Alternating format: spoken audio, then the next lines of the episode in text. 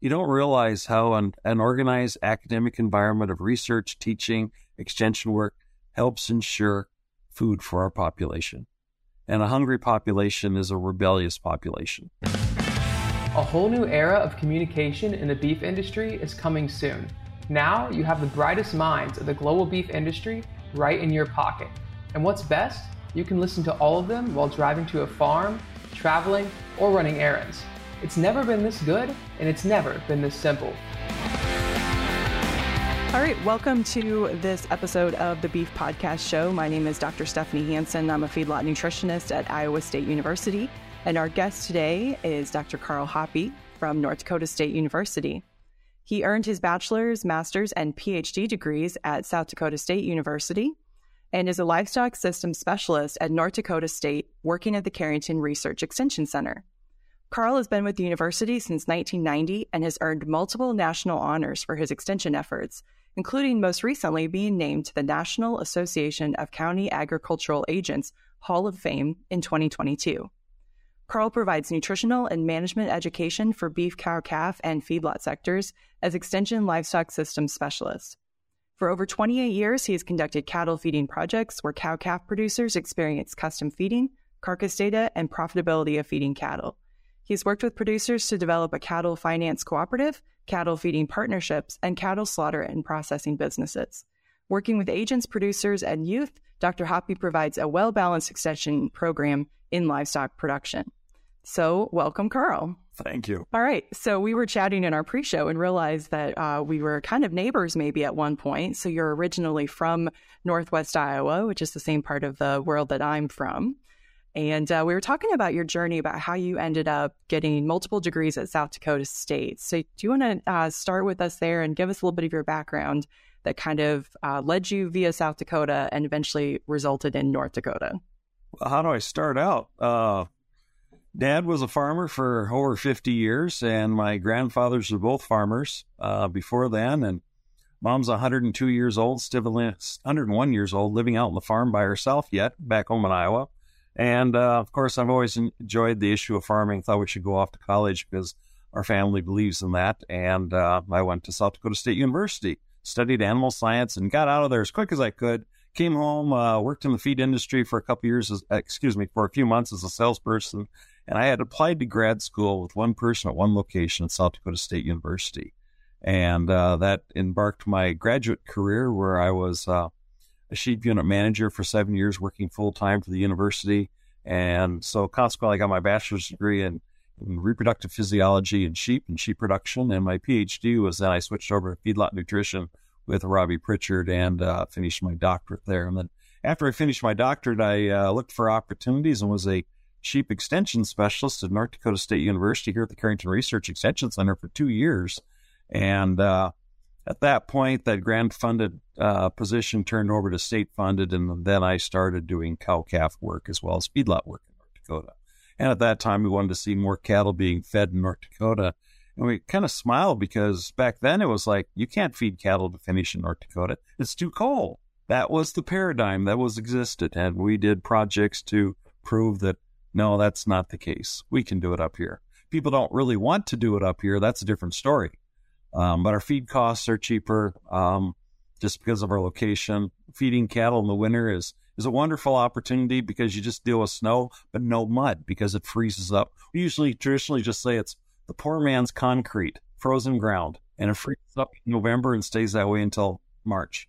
Let's talk about that a little bit. So, what were so first of all on your background, right? So, it's a pretty fascinating combination of the sheep reproduction aspect and then going to working with Robbi to do the feedlot nutrition side. Um, but a pretty pretty cool combination for somebody destined for extension, right? Where you guys have to be a jack of all, of all trades, right? So, tell me a little bit more about how you think that background set you up for success, kind of in your position. Well, reproduction is really important in cow calf herd or sheep production, and knowing the physiology behind that certainly makes you aware of how reproduction is. It's it's amazing it can be accomplished, and we have rebreeding rates that occur every year that are quite high in our cow herd and our sheep flocks. Um, you know, not everybody is always that lucky to have things be bred up that easily, but that's the way our livestock species are. Um, but I realized um, we turn the bulls in and the rams in with the livestock once a year, right? Mm-hmm. Because of gestational length, the way things work. Yep. But we eat every day. So I looked where the opportunities are, and feedlot nutrition was a real, real deal. Um, so back when I got my degrees at South Dakota State, you got to realize a lot of World War II veterans uh, were the professors at that time. And just when I was in grad school, most of those guys were retiring. They'd Okay. reached that age. So we brought in a whole new crew of, of younger researchers and professors, of which Pritchard was one of them. So consequently, I got my uh, bachelor's degree under the old faculty and my doctorate under the new faculty. A lot of people like to look at changing your locations for different degrees just for a breadth of knowledge and information. But when you're working full time, um, that doesn't always work itself out. So I really thought the opportunity to work in nutrition certainly helped. And of course, when I was a livestock extension specialist, we talk about feeding every day. Yeah, absolutely. And you know, when we talk about the cost of cattle production, we talk about, you know, 60 to 65% of those costs being associated with nutrition. And obviously, it's really important to make sure we get a live calf on the ground every year. But I like the analogy of we breed once or twice a year if we are, haven't done everything great and we have to feed every day. So that's pretty interesting. Um, I'm curious about uh, this concept of trying to have having a full time job and being in grad school at the same time, right? Um, I definitely was a full time graduate student, and that was a lot of work just by itself. I sometimes get advisees who will ask the question of, well, I'll just go work for a while and then I'll come back to grad school, or I'll try to do it concurrently. So, tell us a little bit about the challenges and opportunities that come with having a full time job while trying to get your graduate degree. Well, working for a university is uh, is helpful when you're trying to go to a grad get an advanced degree because there's tuition perks that come into place. So it's one way to help afford your college tuition or going to school um, by having a full time job. Usually they allow one credit, one class per semester, tuition free. There's still fees and other things that you have to pay, but it's one way to help um, pay for the cost of graduate school. Uh, so the challenge, though, is that one class per semester, it takes quite a few years to work through all that. Well, Right. you're taking three or four, um, depending upon what what's going on. Um, I did that for quite a few years. That's why it stretched itself out. But I realized when I got to be to do my uh, research for my PhD, I had to quit a full time job and just focus on that. And then I have to remind myself what I thought would happen in one year took three years to do. I was in the laboratory doing heptafluoroisobutyl derivatives of plasma amino acids. And that was a technique using a gas chromatograph. And that was a technique nobody has really done. So it took a lot of time and uh, it was very educational. Appreciate it. It probably stimulated my career of doing extension work and teaching work. And I haven't really walked into a lab since.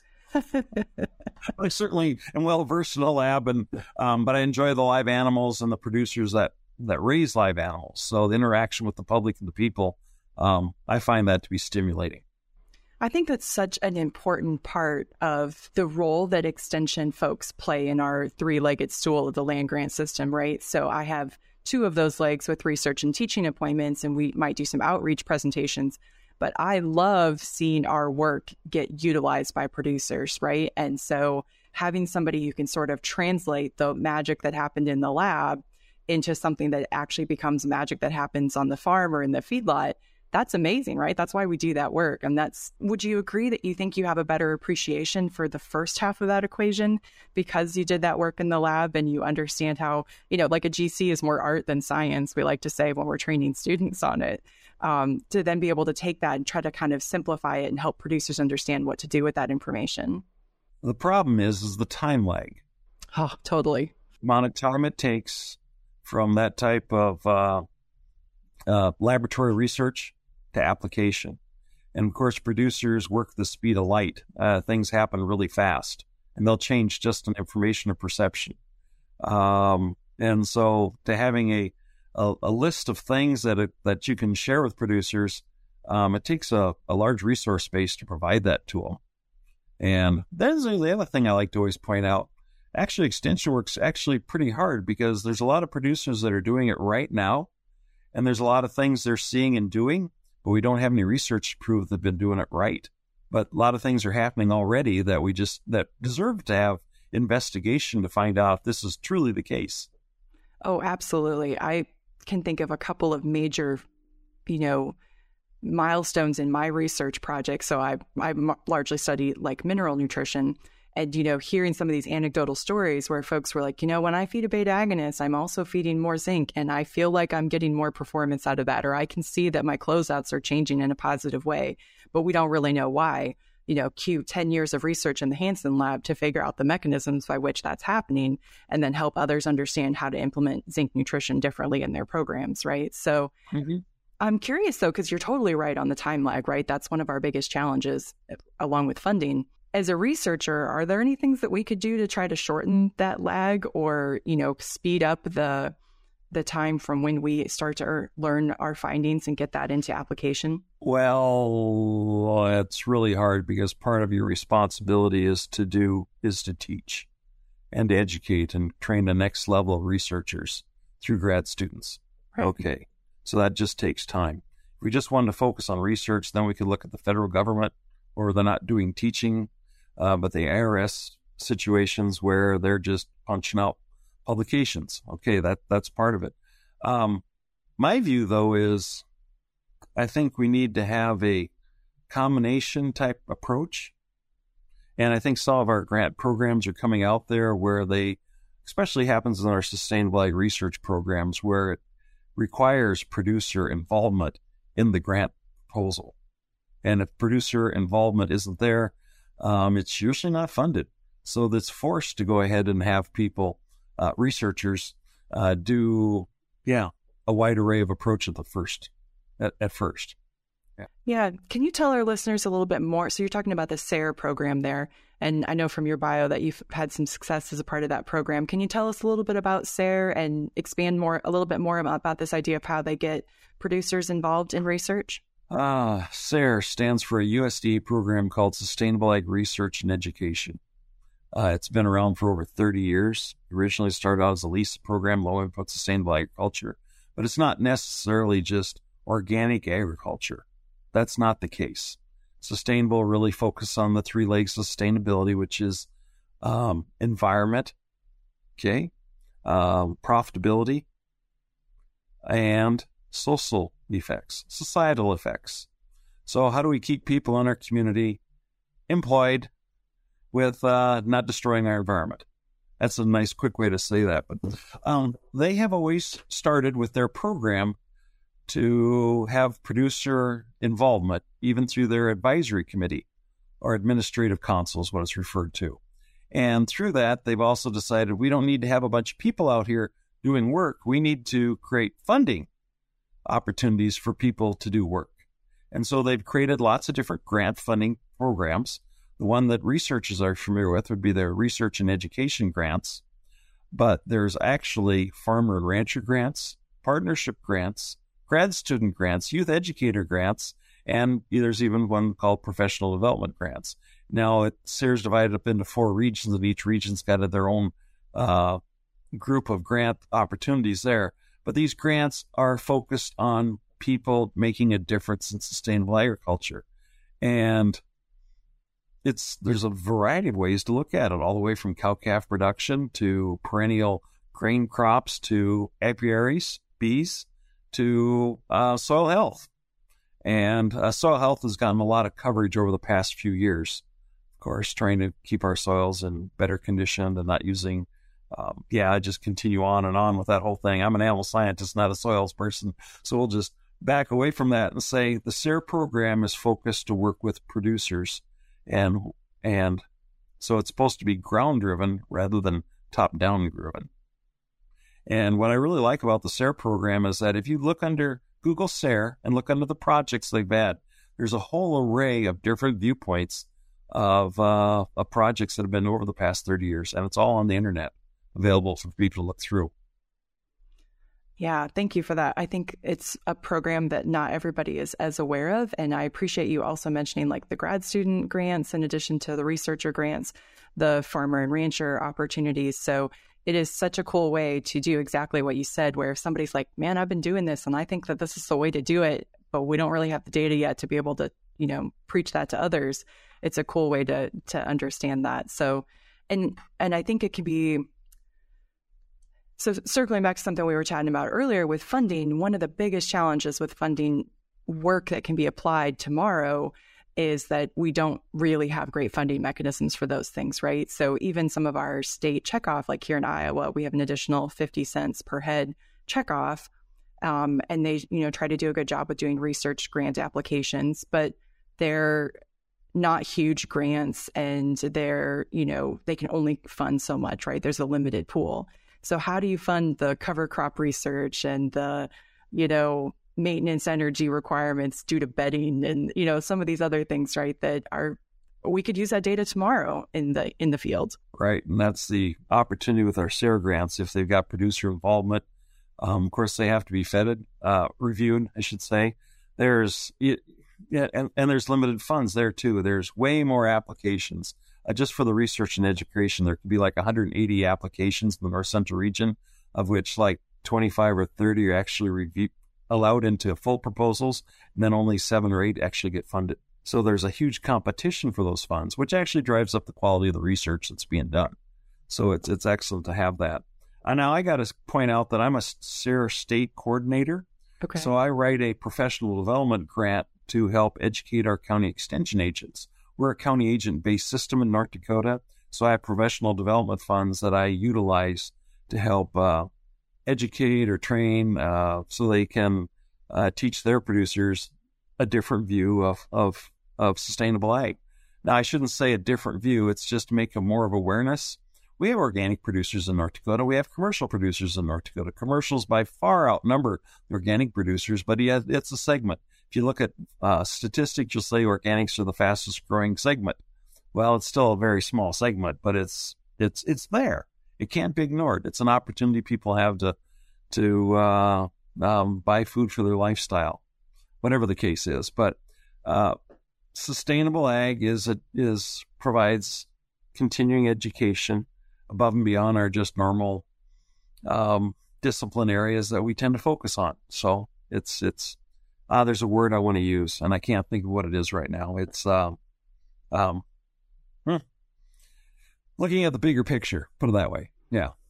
Yeah, more holistic. Yeah, that's part of the word. Yeah, yeah. I, will I'll think of it eventually. Okay. But you okay.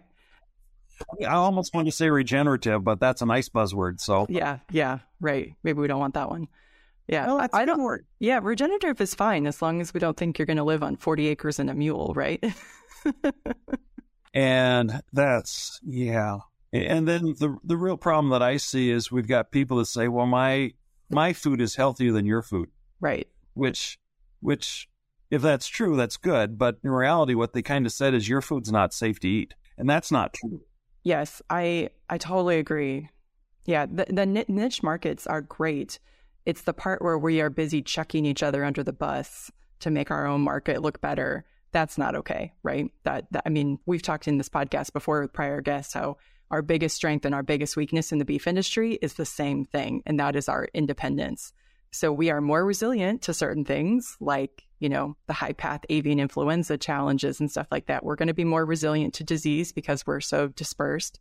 But we can't speak with one voice or we can't seem to be able to speak with one voice, which makes it hard to get resources. It's hard to get attention. It's hard to educate consumers. So that's a challenge. Oh, it is. It is. Well, now, now I got to poke a little fun and say, so really, Iowa only has a 50% additional increase for their checkoff funds. North Dakota went to a dollar. Did you?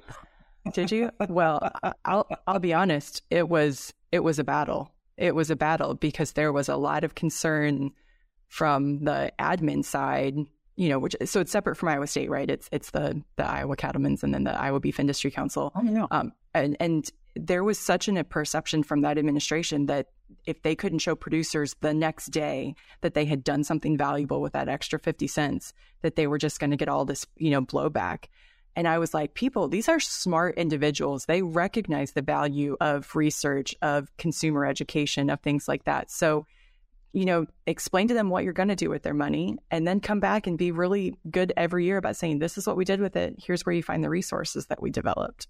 I know. but when you deal with other people's pocketbooks, it's always a little bit tough. I know. Okay. So I want to talk about your kind of unique um, So tell us more about your center at Carrington. I'll let you give our proper title and everything, um, because it's a it's a unique place in terms of the way that you're funded, but then also kind of the scientists and extension folks that you have brought there together. Not that the extension folks aren't scientists, but research and extension together. oh yeah. Um, so in North Dakota, we have several off-station facilities called research extension centers. They started off as research stations. Uh, where I'm at used to be called the irrigation station because it started off as irrigation. And then they realized that we need to include livestock. So we've actually had a dry lot cow calf herd here for uh, 30 to 40 years. And yeah, so the question is, if you ever lose your pastures and, the lease rent or it's flooded out or you have a drought, what do you do? Well, we've been doing research on lot calf production for decades. So not a big deal. It's just your feed costs are twice the price of what grass is in North Dakota. Now in Iowa, I don't know what your feed costs are compared to grass, but in North Dakota, our grass is still are priced low enough that it still works. So anyway, back to the research extension centers. Uh, I'm at the Carrington Research Extension Center. As it implies, it's a center that has uh, research people as well as extension staff here. Um, it's a wide base uh, facility that probably has like 12 different professionals here, uh, plus 40 different staff that work here at the center. Uh, it's just not a small outreach location from the university. It truly is equivalent to a department on campus. Okay, so we have researchers here. I'm the animal scientist when it comes to the extension livestock uh, production, but we have an animal scientist here that does the research. Um, we have a feedlot here as well as a cow calf herd here we have agronomists here from Extension, and we have a uh, uh, our PhD research um, agronomist as well, as well as a soil scientist, as well as a uh, plant pathologist. We actually have a forestry person here at the center, farm business management person as well. Um, we have a, a, a, seed stocks program here at the center, and that's where it backs up. Um, our research extension center is line item funded through our legislature. The monies don't go to main campus. The and then come to here. The monies take specifically for the center. In North Dakota, we're actually allowed to uh, use the funds that are generated off the farm for for uh, the budget for running the farm. Um, so, consequently, I said we're a foundation sa- seed sales location. We take foundation seed, grow it up, and then uh, provide that out to our growers. So we're a source of seed income. Uh, we have a cow herd. We raise money off of selling calves all that can be funneled back into our center. And if you ever Google North Dakota and look at our centers, you'll see that we are an expansive operation. It's just not very small. We, um, like I say, 40 people work here, so it's quite a bit. Um, because it's line item funded, I used to always think that uh, we have research extension centers competing for the same for funds against each other. And then I realized over the years, it's just like a basketball team. When one team is good, it forces the other team to be better, which makes the other team be even better. So this little, you might say, funding competition between the centers uh, would be at odds with each other. Actually, it's not. It has driven our system to be quite uh, dynamic and uh, invaluable here in North Dakota. I like to bring this point up because when you go to other states and find out where they used they they used to or have a research extension center view, but it's not funded the way it is in North Dakota. And they haven't grown. Usually they're in the situation of we don't have enough money to keep running. And um, yeah, they usually end up downsizing, getting smaller, getting relieved of their duties. Well, in North Dakota, we've actually grown. Wow. So there's so many good things in there. Karl, I want to kind of come back to. Um, so I, I, well, it's almost kind of fascinating that you're actually able to keep your money from your farm to put back into things, right? There's a lot of places where some of these different farms that go into a, a revolving fund that, you know, oftentimes the, the people at that station don't actually have any control of. So that's such a nice funding model.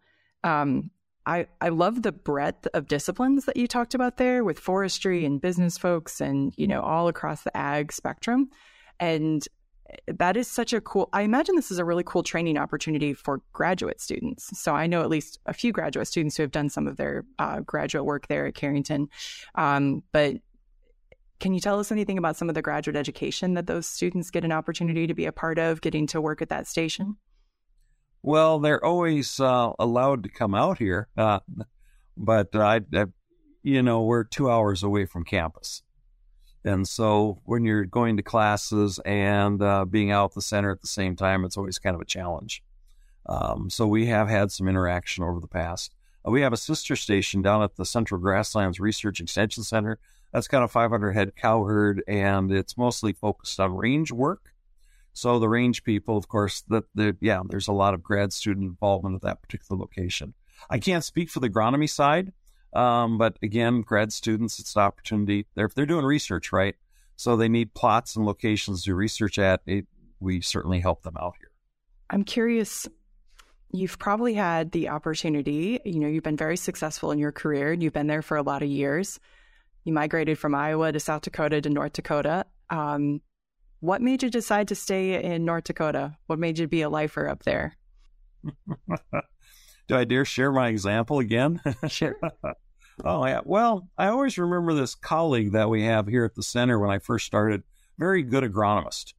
And after about six years, he left and moved to Iowa, actually and uh, just decided they wanted to live where they wanted to live and find employment there rather than find employment in the area that they want to work at and then live in that region. And that's basically what I did. I found employment that I enjoy and uh, that. But I realized early on that when I bring up that person's name and his efforts, um, nowadays people don't even know who I'm talking about. We used to have an aquaculture facility here at the center, indoor aquaculture. We raised tilapia he was actually the person who uh, uh, was the researcher involved in, in getting that up and going. But again, times and my point here is that if you don't stay with it for quite a while, you don't get you don't make a difference. You got to stay in the community, stay in the location, work with your populace, and that'll make a difference over time. Yeah. So I mean, what you're really talking about is how we make impact in our careers, right? And that is, for you know, when we talk to graduate students and things like that, and they say, "Well, should I go into industry or should I go into academia?" And you know, there's a lot. The the benefits side on academia is basically the benefits, and it's sure not the salary, right? We could get paid a lot more in industry, but we have, you know, we get to be a, a little more in control of our own destiny and a few things. But the ability to know that you can be someplace for a long time can kind of build your resource base can you know be that person that somebody's going to pick up the phone and say i got a question i'm going to call karl he's going to have an answer to this, or he's going to know somebody who's going to have the answer to this. That's you know that's a pretty special legacy to leave behind for a career. It takes a long, you know, kids, grade school kids learn in days or hours. When you're in middle school, you learn in semesters. When you're in high school, you learn by weeks because of tests. In college, eh, same thing, a little bit longer. But when you get to be an adult, you rather change in years not by day, hours, weeks, or days or semesters. It's years. And it might take a decade before you'll make a production change in somebody's business because it's really hard. It's not only hard, but scary to just make an overnight change of, of a million dollars investment or something like that. And once you do it, you're kind of stuck in with it. So those type of decisions and changes take a long time to happen. Um, and then there's policy things that come along too.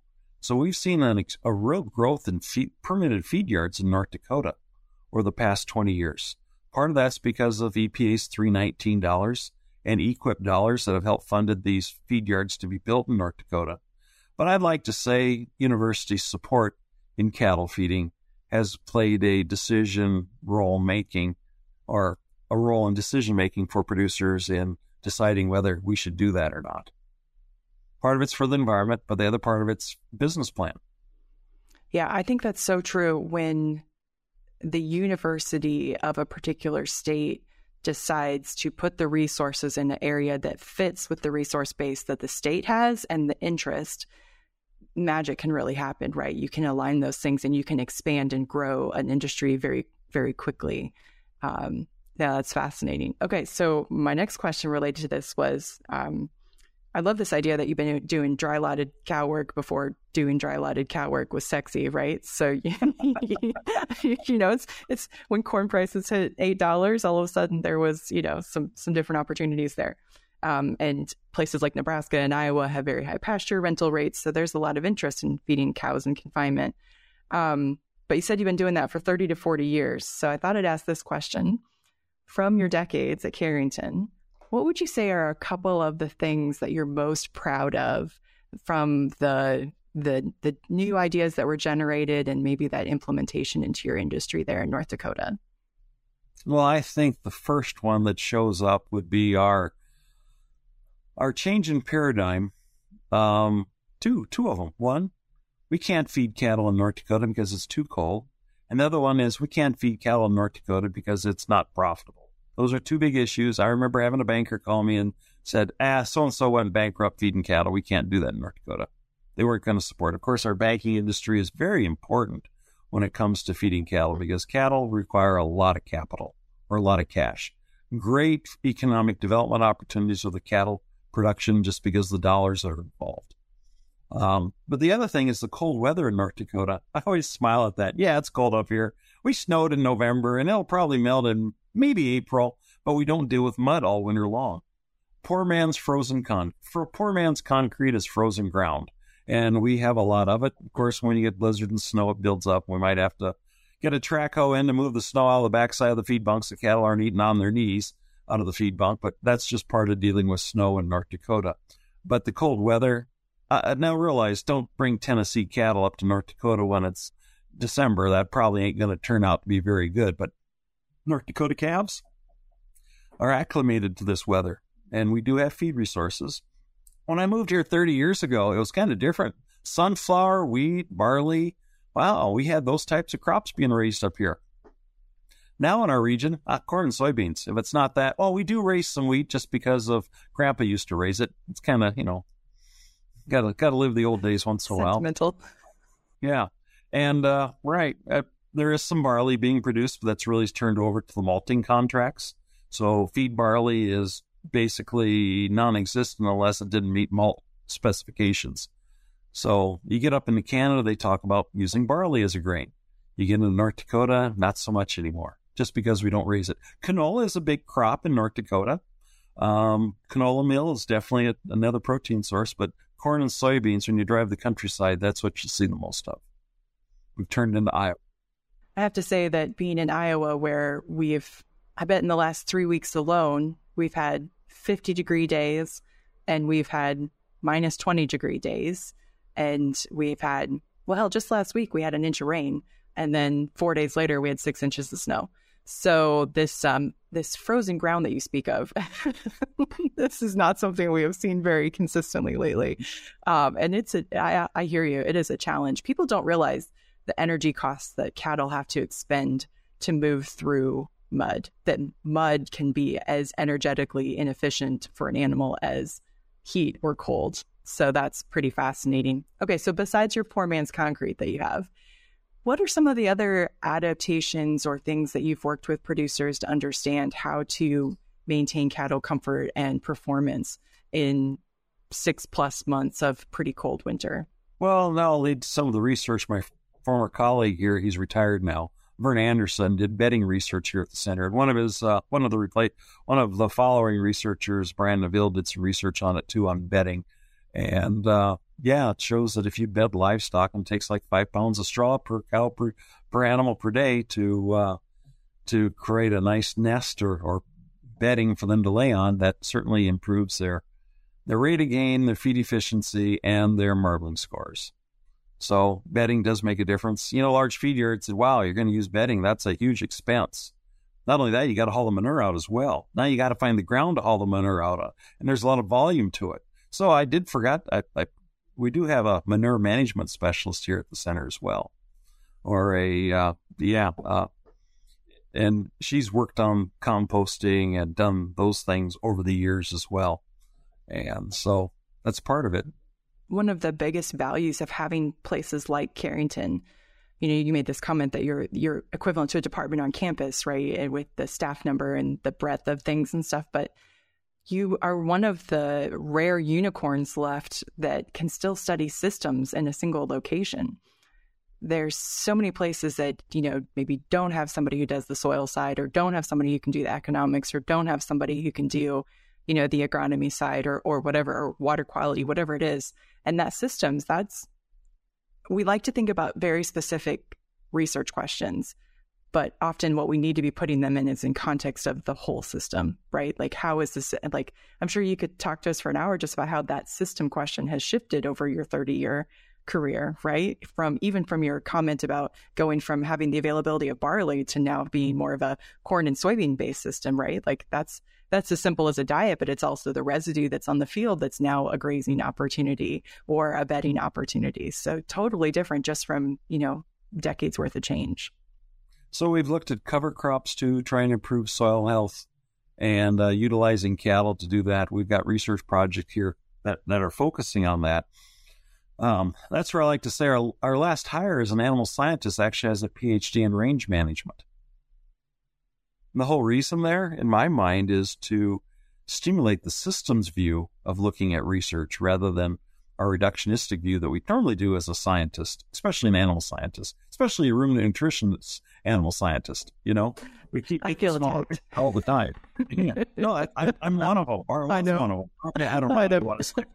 You know, it's it's different ways of looking at thing, and it's just, yeah, producers. It's a system. I raise a, I have a cow herd and a sheep flock as well that I take care of after hours, and um, yeah, it makes you makes you acutely aware of where the dollars and cents are flowing, where you can get the most bang out of the back, uh, what you do. I'm one of those people that say, for me, corn silage is the cheapest feed I can produce. Of course, on the reverse side, if I was into just crop farming, I would say, why do we have cattle? Because the corn price is that good, I could work four days out of the year rather than 365, and we move on. So that's a challenge we have in our industry is people that are willing to take care of animals. And and I find out in our cow calf herds, the people that are willing to take care of animals, have, our veterinarian, our extension veterinarian, kind of puts it this way and says, "There's a calling.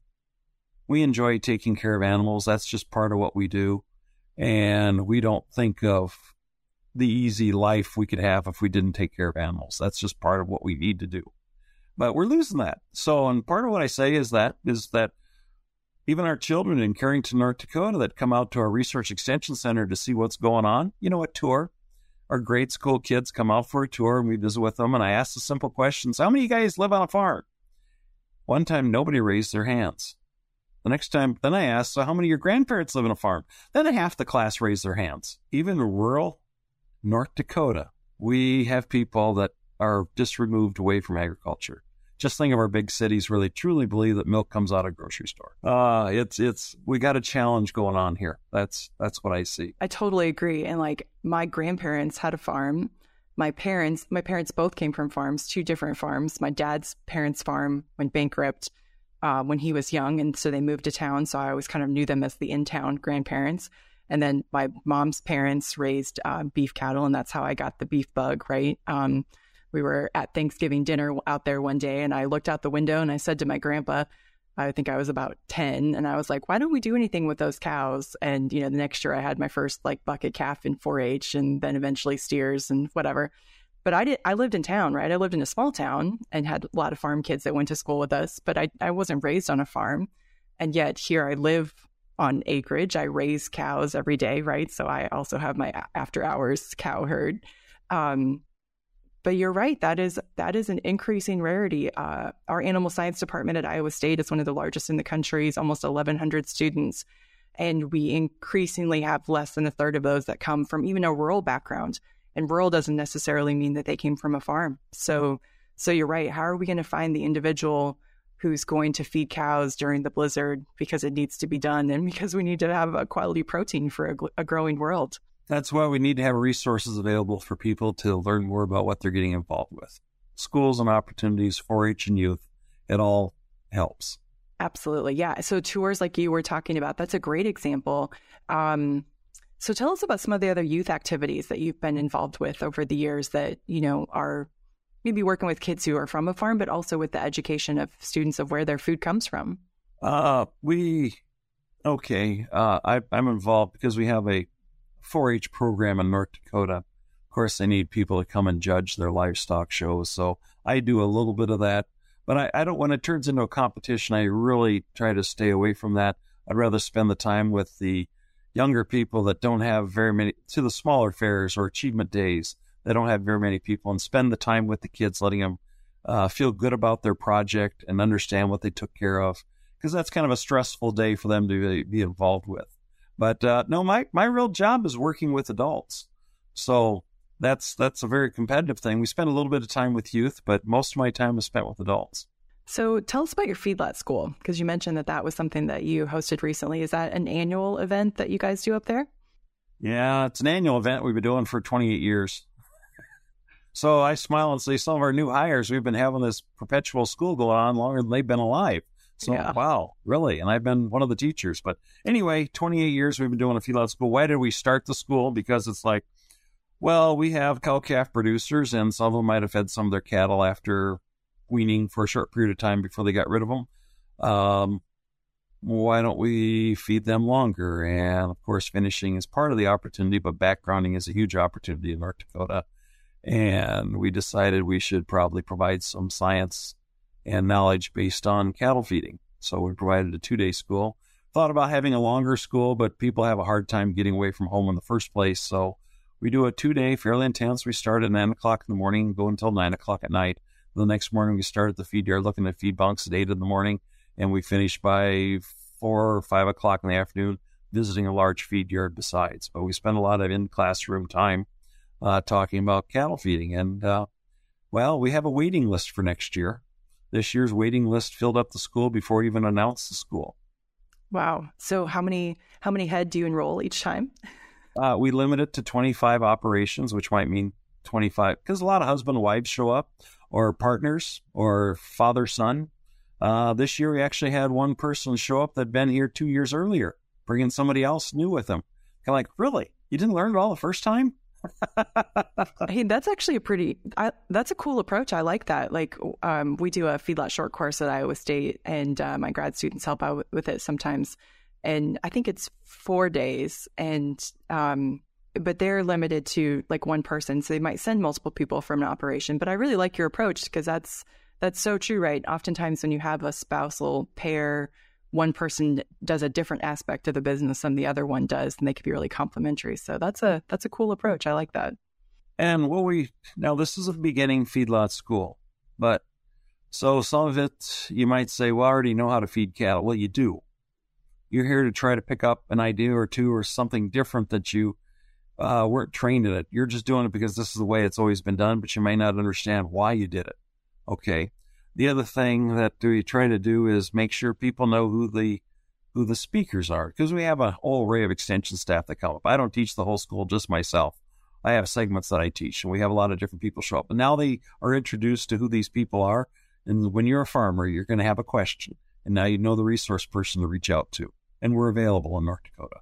Nice, nice. And so this uh, obviously hard to get onto because you have a waiting list. But if somebody wants to learn more about it, where would they go? Maybe on the web to find out more information about it. Uh, just Google NDSU Feedlot School, and I'm sure you're going to find it. Or you come to our Carrington Research Extension Center and uh, look for our our uh, Center Points newsletter that we put out every week, and that would include a a, a reminder of Feedlot School.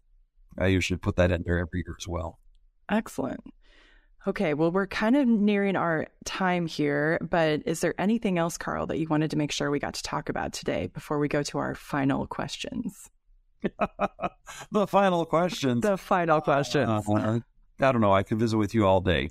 I do find it interesting that a person from I that we're both from the same neighborhood in Iowa, and I didn't yeah. realize that until today. Not only that, to realize, well, yeah, Powell. Yeah, I know Powell's. They used to be great supporters of the Foster, uh, excuse me, the Woodbury County Fair.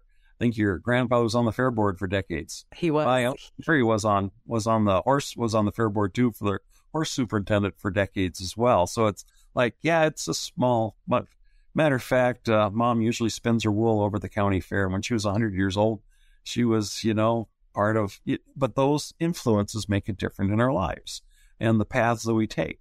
I liked animal agriculture, and I ended up going this direction mom's a teacher, dad was a farmer. So what do I end up doing? Teaching farming.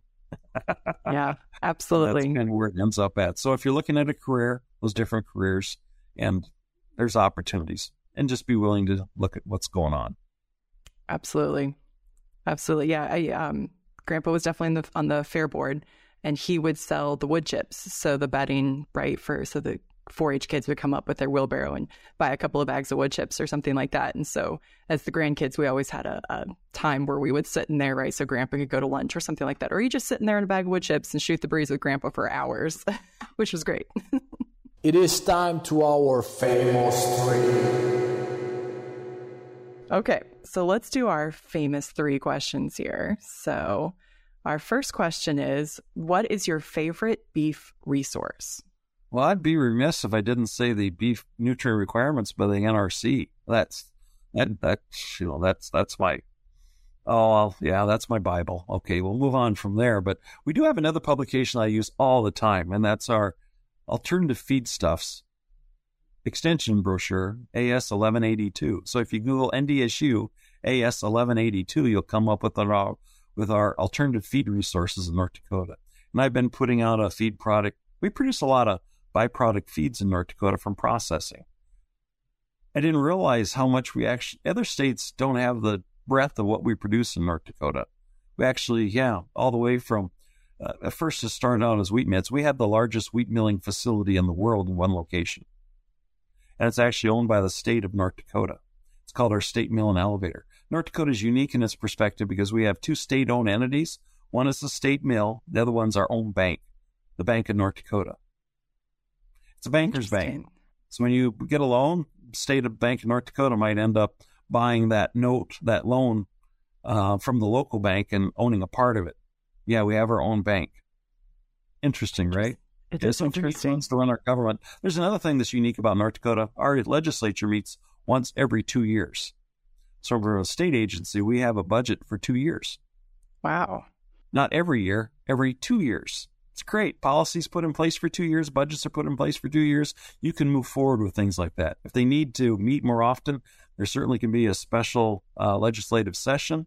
Um, but even our legislatures, I believe, are limited to 75 days that they can actually do business. They can't spend all winter doing. They, there's a deadline to what they have to get done. So we have a unique policy difference. And I thought South Dakota and North Dakota they share the same name, right? So they're basically the same. Oh, au contraire, two different like. Um, but yeah, and the other thing I need to point out is North Dakota is now one of uh, we're either the second or third uh, largest oil producers in the United States right. Which is definitely years ago, but you know, yeah. it does help our budgets and we can grow, and that certainly does help. So we can't got to acknowledge that. But um, I forget yeah. where we started this whole conversation off. So oh. the, the NRC, the NRC for beef, like which is always the Bible of us nutritionists, and then the ASL 1182 alternative feed resources. I like that. Those are two kind of complementary beef resources. Question number two. What is a book not related to beef that you are currently reading? So, when I have to hop on an airplane and fly someplace, I usually go to the bookstore in the airport and pick up a Jack Reacher book. And there's usually a new Lee Childs edition that comes out uh, that I can usually get read by the time I'm there and by the time I'm home. Some nights get pretty long when I get home because I got to finish it before I go back to work. oh, such a compliment to an author, right? When you're like, I had to keep reading, even though it was 2 a.m. yeah, well, I got to finish. That's it. oh, excellent. Have you watched any of the adaptations of Reacher on like Amazon Prime or any of those? They've had a couple of TV series recently. No, I have. I, I don't have. I got about every other streaming service, but I don't have Amazon Prime. But of course, the uh, uh, Tom Cruise, Jack Reacher uh, movies, yeah, they the the books are even better. Yeah, yeah, agreed. The movies good, but the books are better. The originals way. The book the book's always the best. All right, last question. What is a trait of someone you know that has allowed them to be successful? The trait that I bring up is disciplined. They just have to be disciplined in what they do and where they go. They just can't flounder here and flounder there. They need to have a goal that they're working to and, and work for it. One thing that I got to share, um, I find it interesting when I'm working out in the in the public, and you run across some people that are real leaders you're going, wow, there's some depth to this person. What's going on here? And as you find out, you're going, wow, they've got an advanced degree. A lot of them have PhDs that you'd never know. They're just articulate, outgoing, aggressive people that are, are, are moving, but you'd never know the academic background they have behind them because they don't share it. They don't need to share it. That's just who they are. That's part of their training, and it does show up in industry. Yeah, yeah, discipline. I like that. And I, you know, that's such a, oh, I tell students, you know, when I come home at the end of the day, you know, you feed the dog, you feed the cows, and then you feed yourself, right? It's always that order or some some some order, but we're always the last ones, right? And if it's a really crappy day, it could be a long night, or if there's a calf come in or something like that. But we have to have a some degree of discipline, right, here in the beef industry. Well, and if you're going to focus on an objective or a goal, you have to be disciplined to work at it. You just can't just, oh, I'll play with it today and maybe a little bit next week. No, you have to work at it. And, you know, don't don't get interrupted by what you're getting involved with, but be disciplined and work on that and have a focus and move forward. And hopefully it's successful for you. And then if it isn't successful, you got to learn from things that didn't work out and move forward. And hopefully you're a better person because of it. I truly do believe in those words. Absolutely. It's not a mistake if you didn't if, if you learned from it the first time, it doesn't fall in the definition of mistake. It's only if you do it the second and third time that you're like, why didn't you learn from that? yeah, but you know, raising cattle isn't always profitable. you can learn from it, right? Well, we keep raising because and I and I justify it this way. We're raising food for people.